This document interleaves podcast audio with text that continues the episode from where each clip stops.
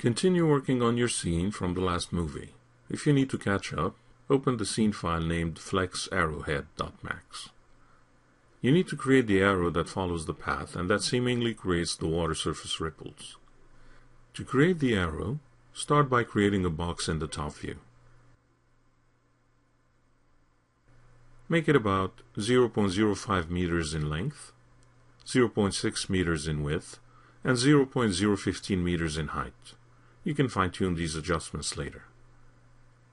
In the Hierarchy panel, go into Affect Pivot Only mode and center the pivot to the object. Exit this mode when done and go back to the Modify panel. The box has only six polygons at this time. In order for it to deform while following the path, you need more subdivisions. Set the length segments to 3 and the width segments to 50. Rename the box Arrow and change its wire color if you need to. The box doesn't look much like an arrow just yet, but you'll get to taper it in a moment. First, to have the box follow the path and deform along the way, add a Path Deform WSM modifier to it. Choose Pick Path, and then point and select the path you adjusted earlier. Next, click the Move to Path button to move the box to the beginning of the path. You also need to specify a deformation axis, which is X in this case, to align the box to the path. From this point forward, you can animate the percent value to get the box to deform across the path. Now you need to taper the box to be shaped more like an arrowhead. Apply a taper modifier to the box. As the path deform binding is a WSM, world space modifier, the taper is located below it. Set the primary taper axis to x and the value to about minus 1.85. The box now looks more like an arrow. You can rework its basic parameters at any time. Try a length of 0.025 meters, a width of 0.8 meters, and a height of 0.007 meters. As always, feel free to experiment. You may also want to add more subdivisions, especially along the width, so that the box conforms to the path as much as possible. Mind you, the animated bounces are fast, as all four bounces happen in under 3 seconds. This means you will hardly have time to see any artifacts on the arrow mesh. Settle for 60 divisions for now. Next, you animate the path deform binding. Reset its percent value to zero so that the box relocates to the beginning of the path. Before you animate the arrow, you need to extend the animation length a bit so that the ripples have some time to settle.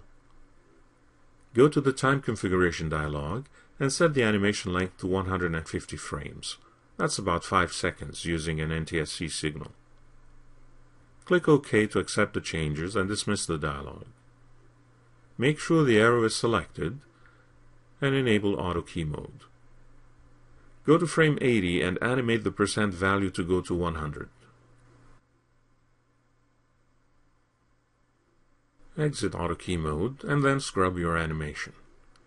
The arrow is animated to follow and deform along the path for the first 80 frames or a little less than 3 seconds of animation. The arrow is a complex object now. It also has a lot of vertices to ensure it deforms nicely along the path. This prevents it from being an optimized object to use to create the ripples as it will take a long time to process. Instead, you will use a much simpler object to drive the ripples, only you will make it non-renderable to prevent it from being displayed in the final output. Create a simple sphere in the top view. Name it Stone, as in a game of stone skipping. Make its radius about 0.03 meters and its number of segments 12.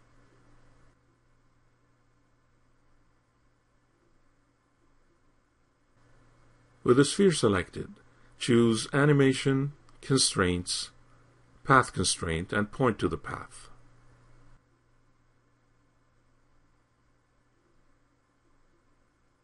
The sphere is now animated to follow the same path between frames 0 and 150.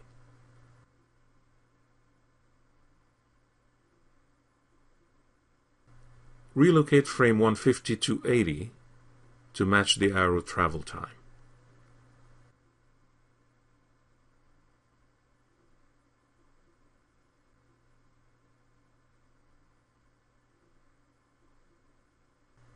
Expand the front view using Alt-W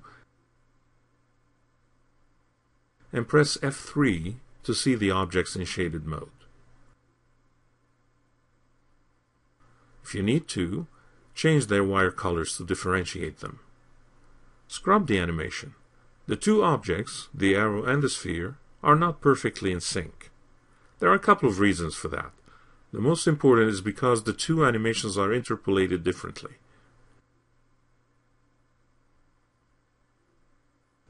Select the sphere and use the quad menu to go to the curve editor. Note the straight line, indicating a constant travel speed. Now select the arrow and expand Space Warp's Path Deform Binding. The curve shows acceleration and deceleration. Path Constraint defaults to a linear interpolation, whereas Path Deformation works in Bezier mode. In order to sync the two objects, you will use linear interpolation on both. Select the two keys that make the path deform binding curve and set them to linear tangents.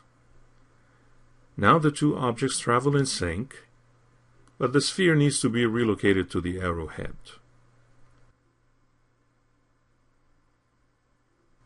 Select the sphere and take a look at its curve. The first keyframe, at frame 0, shows a value of 0 which indicates the beginning of the path.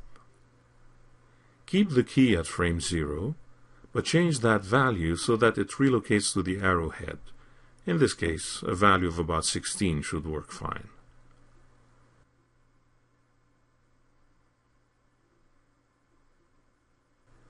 Now scrub the animation until the arrowhead seems to reach the end of the path. This should be around frame 67.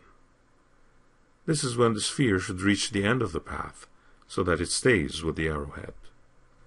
At this time, the sphere reaches the end of the path, or 100%, at frame 80.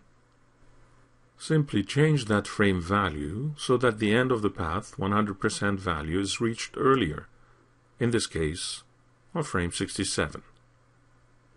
Scrub the animation. The two objects are now perfectly in sync.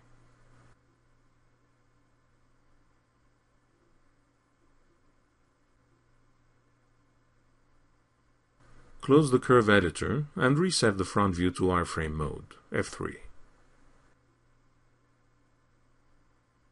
Before you move to the next movie, make sure the sphere is selected, right-click and access its properties. Disable Renderable to prevent the sphere from appearing at render time.